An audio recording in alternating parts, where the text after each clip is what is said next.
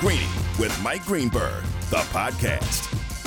Back and better than ever, Greeny presented by Progressive Insurance on a Thursday where we genuinely could not have more going on. If you know me and you know this show, you know we will spend plenty of time today paying tribute to a legend that we lost yesterday. That is most certainly on the way, but the football crew good enough to hang out, so that's where we will begin.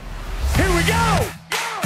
Only one place to start. All right, our one place to start is with Damien Woody and Kimberley Martin, our beloved Bishop and First Lady of the Get Up family, uh, are good enough to hang out after we wrap up Get Up and spend a little time. I learned a little something about that today. I've, I, I, I, what I enjoy most about the program is that I just get to learn so many things. And today I learned what the First Lady means. I did Yeah. not know that. Yeah, basically married to the pastor. That's right, that's right. She is the queen authority in the congregation, which is basically how I feel here on the Get Up set. So What, and that, of that, there is no question. We There all is no feel question. that way. Yeah, there is no question. We might have our disputes on set, but I know who's the, the, the final authority. Oh, is. that's right. Yes, At yes. the end of the day, like everyone gives an opinion, and then Kmart tells us who's right. Yeah.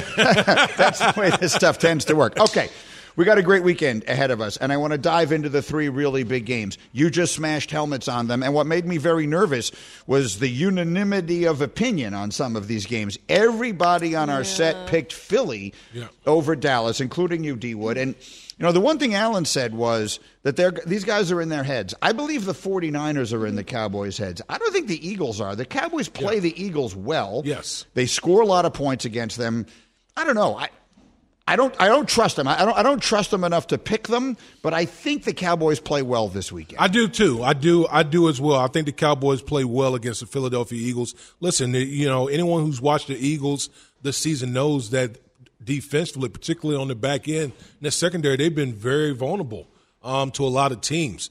Um, so I think uh, Dak Prescott and company will have plenty of opportunities going up against that, that Philadelphia Eagles secondary. Now, obviously, they'll be able to rush the passes because they got a bunch of defensive linemen that can get after. But Dallas doesn't fear Philadelphia. Like they, those games are usually pretty good games. They're pretty pretty close. But I think ultimately, when you look at both lines of the scrimmage, the tear that AJ Brown is on, and I think that that Jalen Hurts, even with the injury to his to his knee, I think he he will still rise to the occasion and find a way to beat Dallas in this game. yeah, you know it's funny. Preseason, I picked the Cowboys to win the division. Um, the Cowboys, year after year, they know how to put a team together. I don't think teams fear opponents in their own division. I think you look forward to that matchup. The, you know them better than anybody. Um, last year, I think uh, the home team won. They split, and the home team won. Um, I think I gave the edge to Philly because they're at home. And because with the Cowboys, it is just, I'm waiting to see it all come together. I think the key for me in this matchup, O line has to protect Dak. Got to keep him clean in the pocket. And I think Dak and CD, they got to team up for at least two touchdowns. Like that to me is minimum. Those two, when they're when Dak is targeting CD, 82% they're com- uh, they're connecting on their passes. I think CD is a big part of this offense, and he's going to be one of the main reasons they win if they actually are able. to. What, what I like about one of the many things I like about Kimberley is that you were a psychology major, and I myself am fascinated by psychology. How about the psychology for the Cowboys of finally winning one of these games? When they beat the Eagles, you're, you're right, they beat the Eagles last year, but they beat them without Jalen Jalen Hurts. Hurts, right. Um, it was Gardner Minshew started that game, and it was close. Th- that was a Christmas Eve or something. It was, that that game was a barn burner. Actually, a great football game. Um, but the point is, they have they didn't beat Hurts last year. They've been they just got obliterated by San Francisco. The psychology of this game, I think, is interesting. The reason I said on Get Up earlier is that it's a must win. It's not that if they lose on Sunday, oh, the Cowboy season is over. But it is the psychological aspect of you lose to a team in your division when you already have a worse record, when the expectations year after year is are the Cowboys they should be we should be talking about the Cowboys based on the roster as a Super Bowl contender every year. There shouldn't be any doubt about whether Dak Prescott and this defense and Mike McCarthy can put a staff to put a team together that can win a Super Bowl. And yet still there are still questions about the quarterback and questions about McCarthy and questions about the offense. And it, you call D Wood, you call them a front running team. Like if this defense gets out, gets to turnovers, Dak can play with a lead, they feel better. I'm just waiting to see the Cowboys put it together consistently. And that's where I think the psychological piece of it is. It's not about if they lose Sunday, they're done.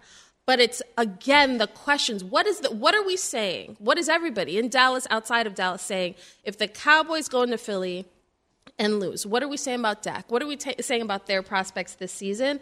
I think that's the psychological aspect of it. I, I think for me, I look at it as like a this game is like a boxing analogy. Like we have yet to see the Dallas Cowboys take a haymaker and get back up off the canvas. Mm-hmm. Like I want to see what they look like when they have to, they take a take a team's haymaker mm-hmm. and then battle their way back and just and just really make it into a game. Again, when the Dallas Cowboys they're at their best when the defense is creating turnovers, yeah. they they jump out ahead of you and then it, it almost like takes all the pressure off of Dak where he goes out there and plays really well.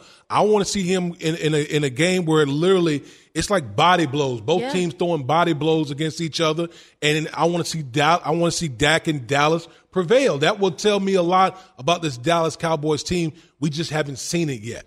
I'm also fascinated, Greeny and Kmart and and um, Damien Woody, by the Cowboys staying completely pat at the trade deadline. I mm-hmm. really thought they might do something. They they continue to stick to their formula. Yeah which is fascinating to me when they have an owner who is as involved as he is, who is as old as he is. I mean this respectfully for Jerry Jones. Mm-hmm. Like if, if I, I have to believe that I mean I'm not 80 yet, but I'd, I'd like I have to believe that if I was 80 years old, I would feel some urgency. Yeah. And I would think, you know what? If it cost me a second round pick to get Derrick Henry and yeah. he gets me that much closer to winning the championship this year, I'll do it. And I remain surprised. Kmart, you yeah. told us yesterday they didn't even call. The Titans had two calls in on Derrick Henry, and the Dallas Cowboys were not one of them. And I actually, in the preseason, uh, offseason, I actually wanted to see uh, Ezekiel Elliott go back to Dallas. I just wanted to see him because I felt like we talked about this Tony Pollard.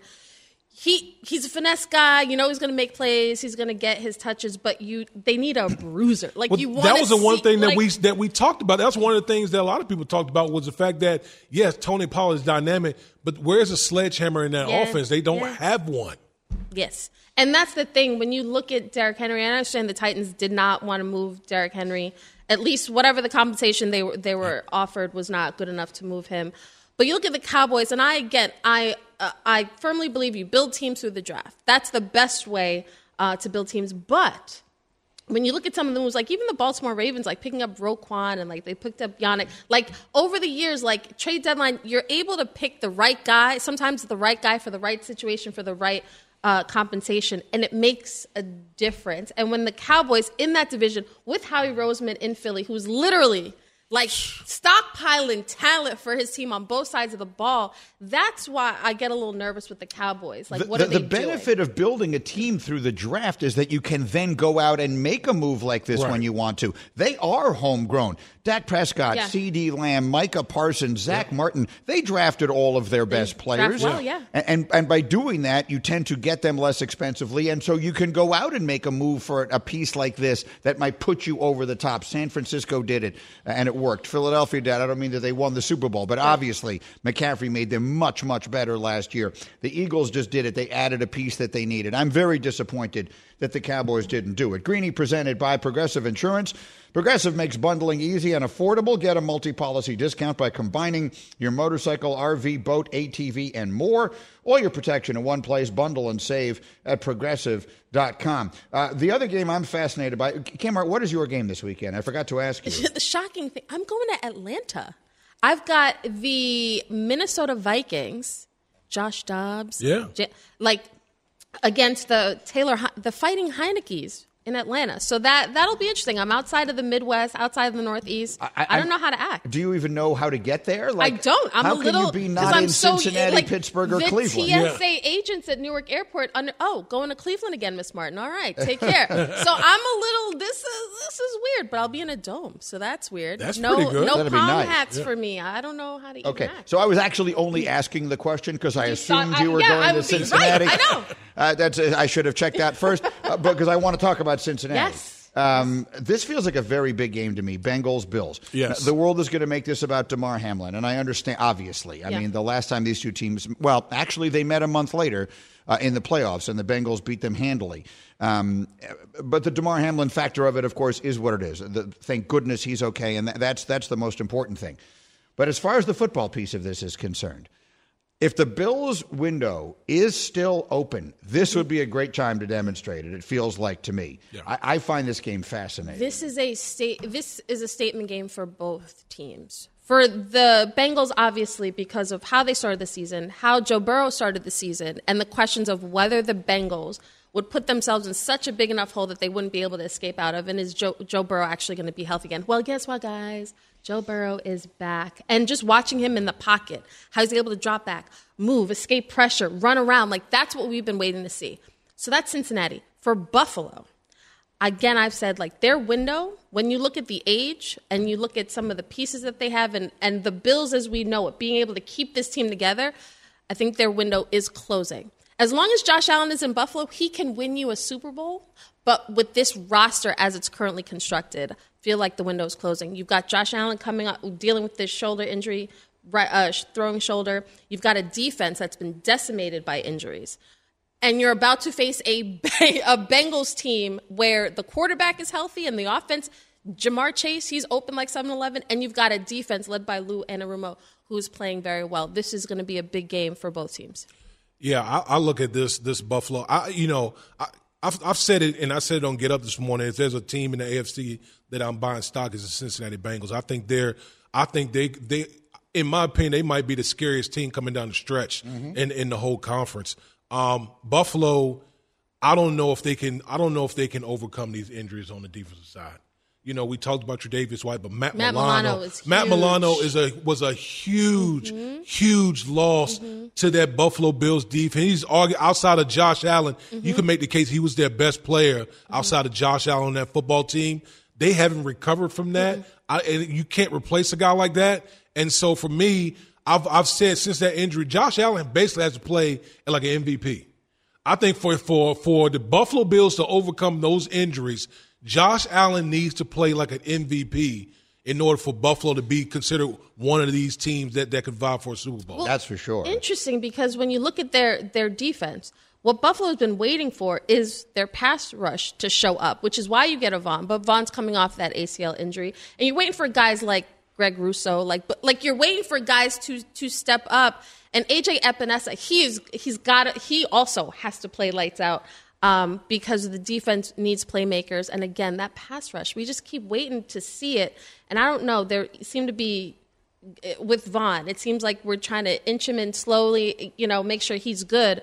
But this is a game where you need Von Miller to, to step up and show out against Joe Burrow. All right, one more thing. I can't have D Wood here without asking a question about the Jets. So when they went into their bye, the Jets now at four and three, they were three and three going into the bye. You looked at the next three games and you said Giants, Chargers, Raiders. Clearly winnable. You've got to win two of those three. Yes. They did everything they could to lose that game to the Yeah. Giants. I mean, thank that was one of the most I don't even know how to It characterize was a it. it was a dis- ugly game. We've moved on. Right. Now they get the Chargers. I hate that the Raiders made the changes they did. They're going to get better. Yeah. And they're going to be better with Antonio Pierce than, than with Josh McDaniels. and They're going to be better with Aidan O'Connell than with Jimmy Garoppolo. How do you feel about the Jets right now? Listen, I, I think that the Jets are very opportunistic. Here, here's what I'm saying: they got one of the best defense in the league. They're taking the ball away. Greeny, remember, you know, as much as we lauded the Jets defense last year, they weren't taking the ball away. They're taking the ball away this year. That's really been the the, the you know one one big aspect of, of of this Jets team, and also, you know, we talk about Zach Wilson. Everyone talks about Zach Wilson. The one thing Zach Wilson is doing is he's not turning the ball over. Mm. He's taking care of the football. So yes, it might not be pretty, but when you don't t- when you don't turn the ball over and your and your defense is taking the ball away, guess what? You got an opportunity to win every single week with that formula. Came out playoffs or no playoffs? For your Jets, Grady? Yes, for my Jets. And D I Wood's don't, Jets. you know what? I Not think just they'll, my Jets, they're D fair, Wood's fair, Jets, fair, fair, too. fair, fair. Um, I think they'll be in contention. I don't know. I think they just missed the playoffs, um, but I think they'll still be in contention late in the year. When you look at their schedule, when you look at Zach Wilson, say what you want about him, but the kid, I've actually been really impressed with him because late in games where there are times where he has to put a drive together, he does just enough and he makes good throws late in games where you think, okay, he's he's learning. That's good. Yeah, when they unleash him and he has no choice, he actually When he plays doesn't have pretty time to well. think. Yeah, uh, there- there's it's a confounding situation. We'll see where it goes, guys. The first lady, the bishop. Thank you both so Yeah. much. Great fun today. Coming up next, we will pay tribute to a legend on ESPN Radio. For the ones who get it done, Grainger offers high quality supplies and solutions for every industry, as well as access to product specialists who have the knowledge and experience to answer your toughest questions. Plus, their commitment to being your safety partner can help you keep your facility safe and your people safer. Call clickgrainger.com or just stop by. Hi, it's Mike Greenberg letting you know ESPN Bet is ready to take you through all the biggest sports moments this spring. The official sportsbook of ESPN has exclusive offers and markets from Scott Van Pelt, Stephen A. Smith, and me, plus many more. From the playoff intensity to finally getting out to the ballpark, there's no better time for sports fans. Sign up today. New users get a bet reset up to $1,000 in bonus bets if your first bet doesn't win. Download ESPN Bet today. What a play! Must be 21 plus and present in select states. Gambling problem? Call 1 800 Gambler. Terms and conditions apply. See app for details. This podcast is proud to be supported by Jets Pizza, the number one pick in Detroit style pizza. Why? It's simple. Jets is better. With the thickest, crispiest, cheesiest Detroit style pizza in the country, there's no competition. Right now, get $5 off any eight corner pizza with code 8SAVE. That's the number eight, S A V E. Go to jetspizza.com to learn more and find a location near you. Again, try Jet's signature eight corner pizza and get $5 off with code 8SAVE. That's the number eight, S A V E. Jet's Pizza. Better because it has to be. Greeny, the podcast. Greeny with you on ESPN Radio. We are presented by Progressive Insurance. The music choice certainly appropriate on this day by Cam, as we will pay tribute in 30 seconds to a legend that we lost, one of the most complicated people that I've ever known. We'll talk about it in a minute. Of course, we're talking about Bob Knight. We'll get there after these 30 seconds from AutoZone. Are you dealing with a dead battery? Headed to AutoZone, America's number one battery destination. They offer free battery services like free battery testing and free battery charging. The free battery testing can help you know if you need a new battery or not, if you're in need of a fresh charge. If you do need a replacement battery, they're the only place you can find proven tough Duralast batteries. So next time you're having battery trouble, head to AutoZone, your battery solution, and America's number one battery destination. All right, Hembo's not with us today, uh, but Cam and Bubba are, fellas, and I will. I'm going to do my best here to spend a little time talking about someone that I got to know quite well late in his life, uh, who we lost yesterday, who was one of the most complicated people that I've ever known. And forgetting my relationship with him because he was so famous for so long that the complicated part of trying to sum up the life and the career of Bob Knight has nothing to do with the personal relationship that you may have with him. Um, going back to the very, very, very beginning of Mike and Mike, the very first, I want to say the first few months that we were on the air doing that show was when the Neil Reed thing happened, the, the event where Knight, and there was video of it on CNN, appeared to grab one of his players by the throat and Reed accused him of choking him. And that, and that, for all intents and purposes, ended Knight's run at Indiana. It didn't happen immediately, but it was never the same after that. It changed everything. And the rest of the story was not always pretty or fun. The rest of Knight's tenure at Indiana, his time at Texas Tech, where he did win some games and did set the all time wins record. Um, but if you go back to the mid to late 70s, through the time that he left there, so call it through the mid 90s, Bob Knight probably had the second most significant college coaching run in the history of the men's game. John Wooden will always have to be first. I know that Krzyzewski has won more championships, um, but I think you have to put Knight. Let's let's at least say you put Knight right alongside him. The giants of the game: Knight, Krzyzewski, Wooden, Jim Boeheim, um, Dean Smith.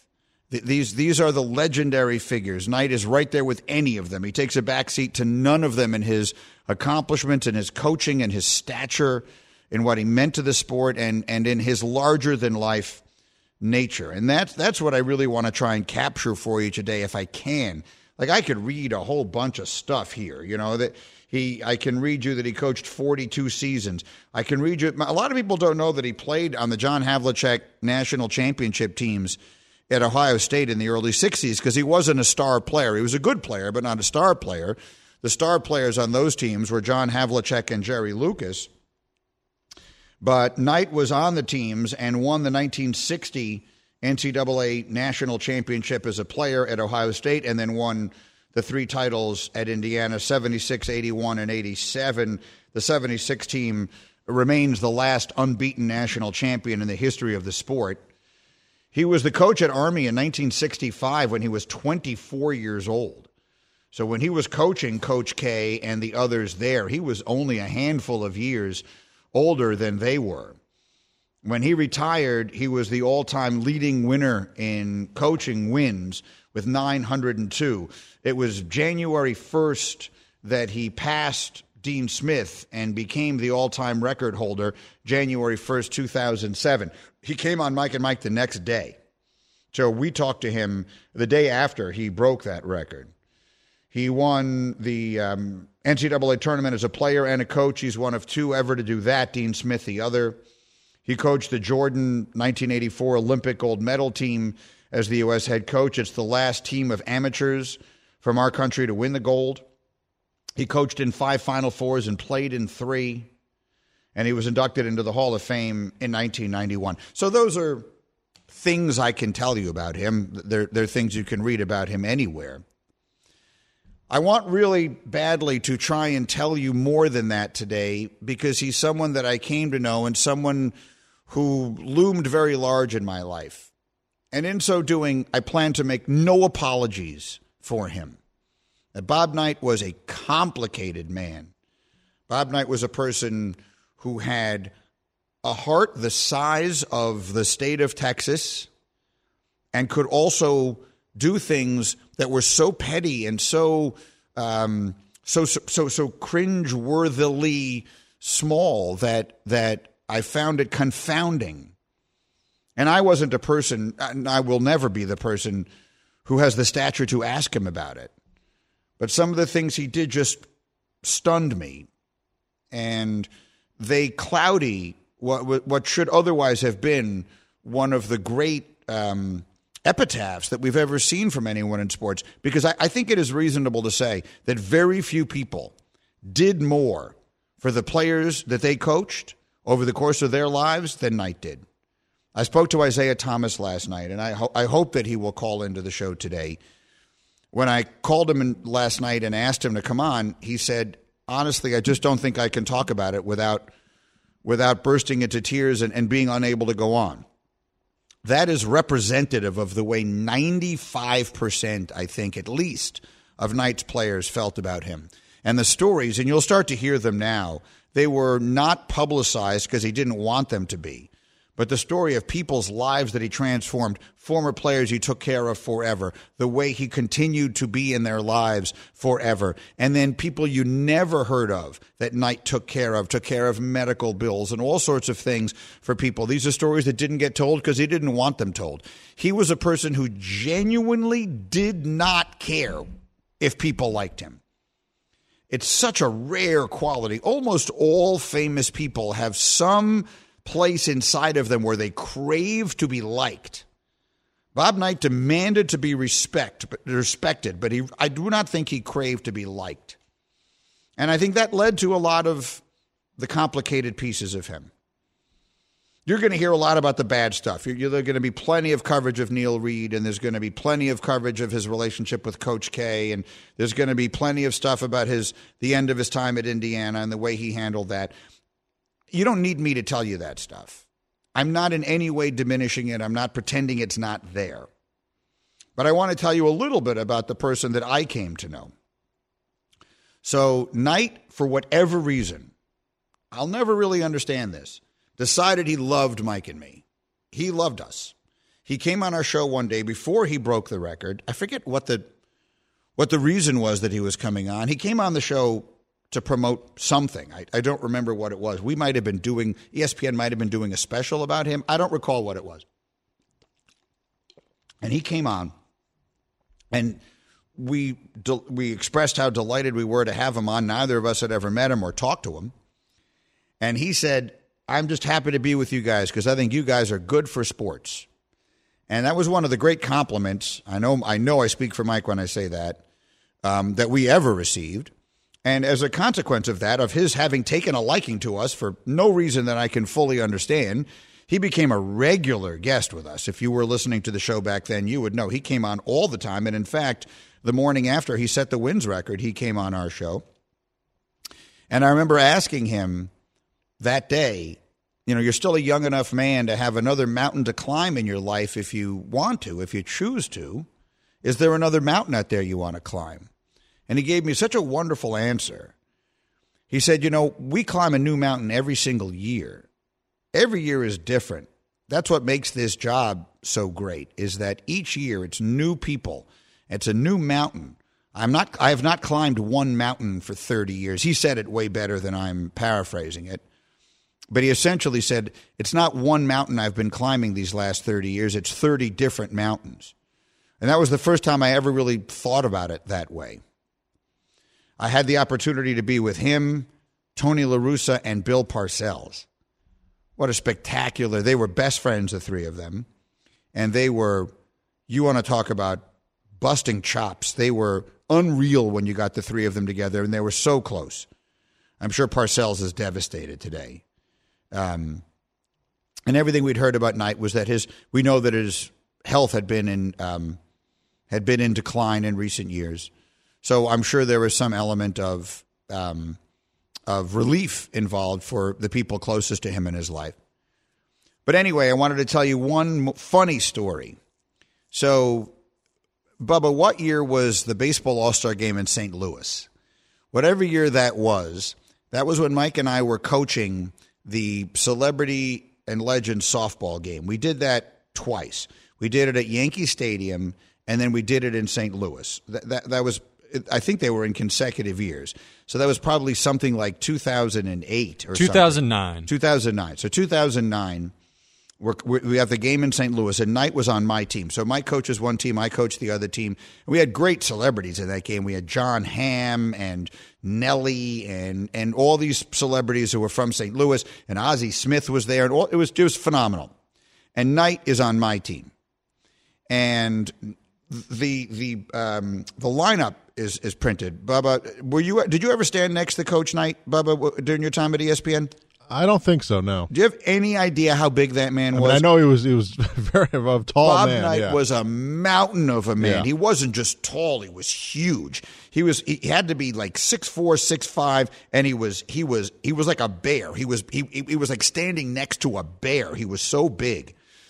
And when the lineup for that game is made, it gets handed to me, just like it gets handed to everybody else. I'm the coach of this team in name only, right? It's not like I sat there and went over and, and made the batting order and decided where I was going to hit Nelly in relationship to Chingy, who was also on my team, or any of the other players. Uh, Jon Hamm is going to hit third. None of this was up to me.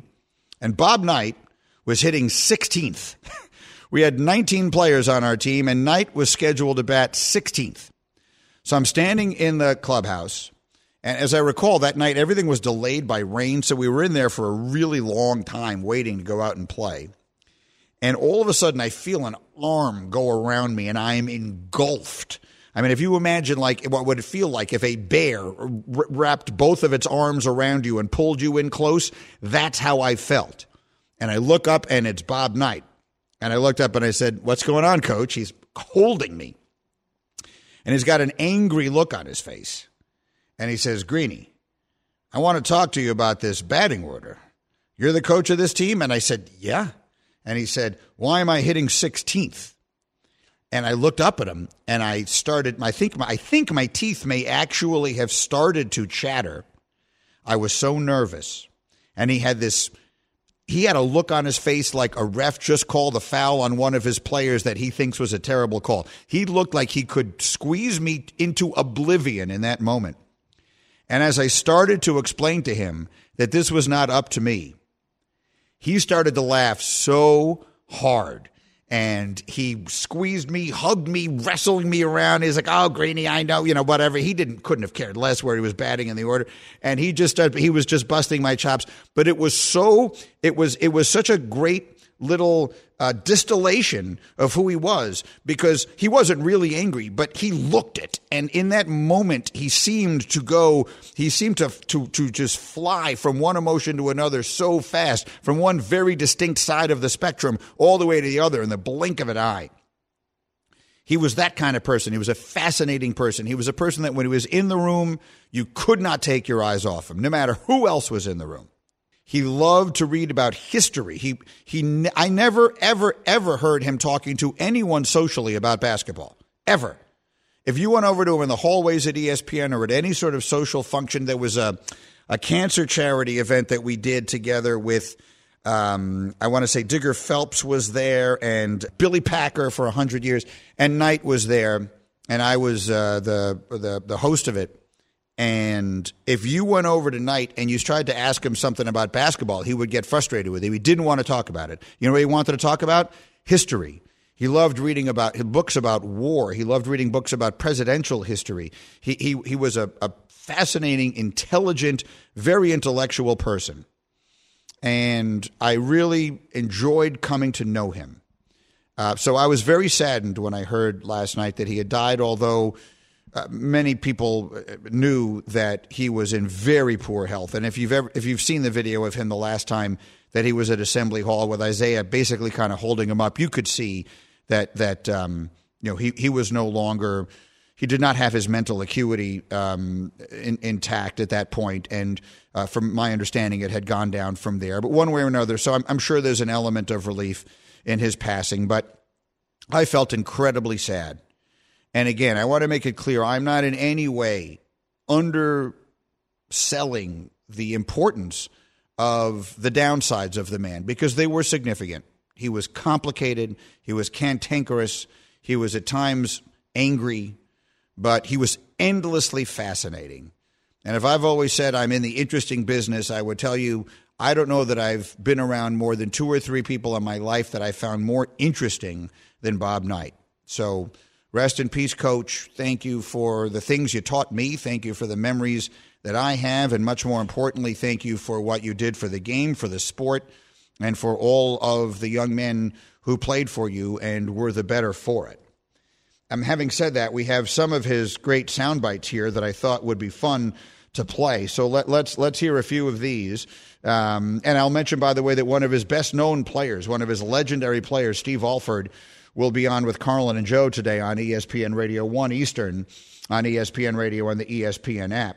But let, us play some of the sound bites here. This, of course, was the very famous one. When my time on earth is gone and my activities here are past, I want they bury me upside down and my critics can kiss my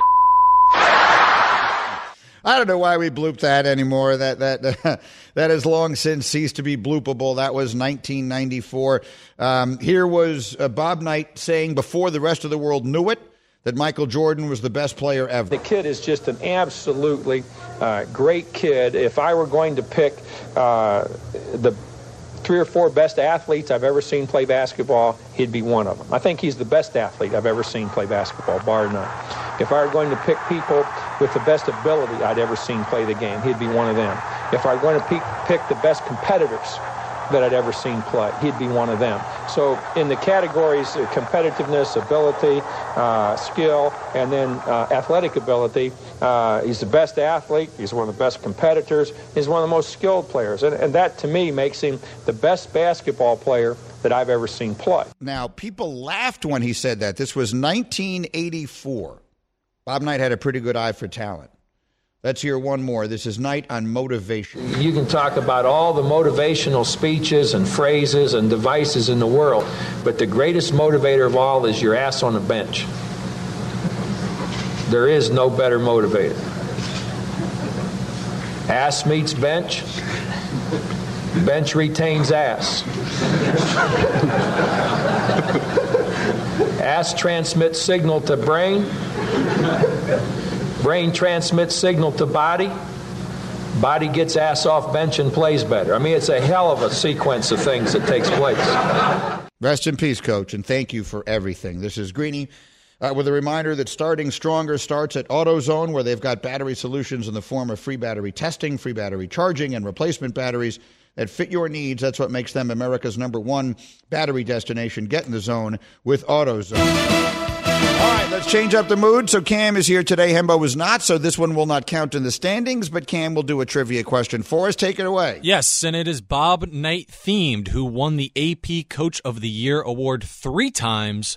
Who is the only coach to win it more? The only coach to win the AP Coach of the Year more times than Knight did, who did it three. That's this is uh, men's coaches only. Men's coaches only. So Gino and Pat Summitt do not count. All right, good question. We'll come back with the answer next on ESPN Radio.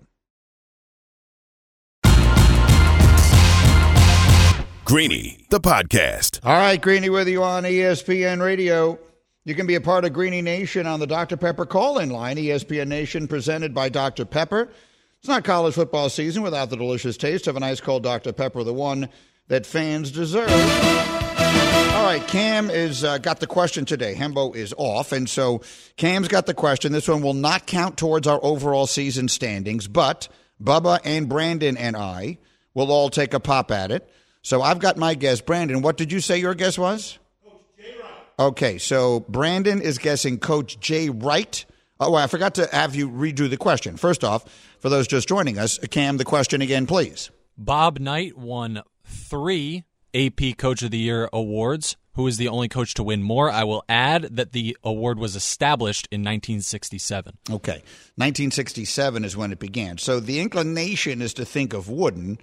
I mean, how many years during that street, that stretch from 67 to 75 might he have not lost a game? Uh, there were several of them that would encompass the the the Alcindor years and the Walton years. So, did they tire of giving him Coach of the Year awards? It's hard for me to imagine it isn't him. And because that guess feels so obvious, if I don't guess it and it's right, I'm going to feel terrible. So, I'm going to go Wooden. Uh, Brandon is going to go Jay Wright. Bubba, where are you going to go? Uh, I'm kind of with you on the same thing. I Wooden is with with the caveat being 67. There's enough of Wooden years in there where he was so dominant I just feel like they had to have been voting for him then, so I'm going Wooden as well. Yeah, unless I mean I don't know what the Wooden fatigue factor was on the voting, but like who else would they have been voting for in those years? They, he would have had multiple unbeaten national champions in that time, so it's kind of hard for me to think it isn't him. And yet, I don't know how sneaky Cam is, but it seems like such an obvious guess know. that a sneaky Cam would have changed it up. Talk to me. Correct answer is John Wooden. Okay. He won it five times in seven years, from 67 to 73. Bob Knight with three, a couple people with two. Coach K has zero, as does Jay Wright. Coach K has zero, zero, as does Jay Wright. And Gino has nine on the women's side. Okay, yeah, that would seem to be an, an obvious one over there. By the way, wow. I mentioned that Hembo isn't here. Does anyone know where he is? At one point yesterday, he and I were texting about something else entirely. And then all of a sudden, up up popped on his wife's Instagram feed a picture of Hembo with Jason Kelce. Yeah, what the heck? What is going on? So well, where be- is he? I believe Sal Pal was honored for an award last night, and I guess some of the Eagles players were there. So Hembo was there too because he's tight with Sal Pal, and he took a picture with Kelsey. When you say Hembo is tight with Sal Pal, I mean, he has to be. He was at the event. No, I don't know that. I don't know that he has to be. I've never. I have no reason to believe that Hembo has a particular relationship with Sal Paolantonio. Do you? Have you ever heard him mention it? I, I Sal has been here to do get up with us a few times. I've never seen the two of them sort of go off and chat like they're close buddies. I don't think Hembo has a relationship with Sal Paolantonio. I really don't. I think Sal Pal probably just loves his stats so much and was like, I got to have my number one stat guy there or something. I don't know. He was there, though. I think Hembo just has so little to do in his life socially. You think he snuck into Sal Pal's Achievement Award ceremony? I think there's a chance of that. Yes, I do. Or I think he may have, I don't mean he snuck in. He's not Connor Stalions like sneaking onto the sidelines at Central Michigan. But I think what's possible is that he heard about it and then re- himself reached out to say, hey, you know, I got some days off I need to use before the end of the year. That Philadelphia is my hometown. This will give me a chance to come to town. Hey, I'd love to come to the Sal thing. And everyone was too uncomfortable to say, you know, this is really something that we should be inviting you. You shouldn't be talking your way into. That's what I think happened here. Yeah, I assume that's right. I just wonder if Hembo's about to make an appearance on the uh, Kelce Brothers podcast. That would really. Could you imagine him coming on there and giving a bunch of stats? Hi, guys. I, I, would think Travis would like him because he's the only person who doesn't know anything about Taylor Swift. Like he would be the only one who might interview Travis Kelce this week and say, you know, I don't care at all about the Taylor Swift stuff. Let's talk about your numbers in the red zone. Uh, Bubba, you good there as well today? I'm just having trouble understanding the timing of this because Meaning? my understanding of Hembo is, as we've said many times there's literally nothing he loves more than baseball. Right. And I'm pretty sure there was a World Series game last night. Yes. So not only was he at an event, supposedly, where he couldn't watch the game, he also was not even here today to be on Get Up and Greeny to talk about the game for the supposed his favorite sport in the entire world. What's going on here? This these should be blacked out dates where he's not doing anything. I don't understand. I don't understand this. I agree with you. What's completely. going on here? I, I, don't know if he was able to watch the game last night. The Rangers blank the Diamondbacks. They finished this postseason 11 and 0 on the road, and they win the World Series. Congratulations to them. Congratulations to Bruce Bochy, who has got to be considered one of the great managers of all time. They hire Bochy. They go 90 and 72 and win the championship in his first year. For those of you who haven't been following this, they won 68 games last year. They hire Bochy, they win 90 games this year and win the World Series. The 68 wins, the worst record in a season before winning the World Series in the history of baseball. Now, it should be pointed out they made a lot of acquisitions. So it was not the same team by any means. It was not just the manager who was added. But one way or another, the facts are the facts. They won it all. Bubba, Jacob deGrom yeah. had absolutely no role in it. Well, he had a role. And yet he gets what role did he have in it? He had a few wins. I mean, he, he played well a, in April. He had a very few wins. those, those, April wins mattered. And and and Max Scherzer, how do you, the Met fan, feel about Jacob deGrom and Max Scherzer getting World Series rings? Um, I, I'm I'm I'm happy for Jake. I mean, it's I have no ill will for Jacob. I I love deGrom. He's one of my favorite players. I think he's really the best pitcher I've ever seen, other than Pedro. So I mean, if anything, I still just feel feel bad for him because he goes to another team. I'm glad he was outside of the NL. He goes to a team and he gets hurt immediately, and then they win a World Series. So I mean, I'm sure he'll even say he can't claim a World Series ring. I mean, I. I mean, he technically pitched whatever seven games this year, but um, yeah, I, I'm I love deGrom and I, I wish him well. And um, you know, if anything, what, what I what I take out of this is it just takes me back to 2015 when the Mets were there. The, the Rangers did what they needed. They, they were there and they needed to win. The Mets had the lead every game of 2015. The Mets need to take needed to take advantage when they were there, and they blew it, and they haven't been back since, and it's killing us. I'll tell you the thing that should be killing Hembo. Hembo sat here and tried to tell us that Bryce Harper was the new Reggie Jackson. He did say that. And in that same postseason, the team that wins the World Series features Corey Seager, who joins Reggie Jackson as the only players to win World Series MVPs with two different teams. No matter how right Hembo is about most things, when it really matters, he's always wrong. We'll be right back. Thanks for listening to Greeny the podcast. You can listen live each weekday morning at 10 Eastern on ESPN Radio. Or watch the show through the Watch tab on the ESPN app. Also catch Greeny on Get Up, weekday mornings at 8 on ESPN, and also available wherever you get your podcast.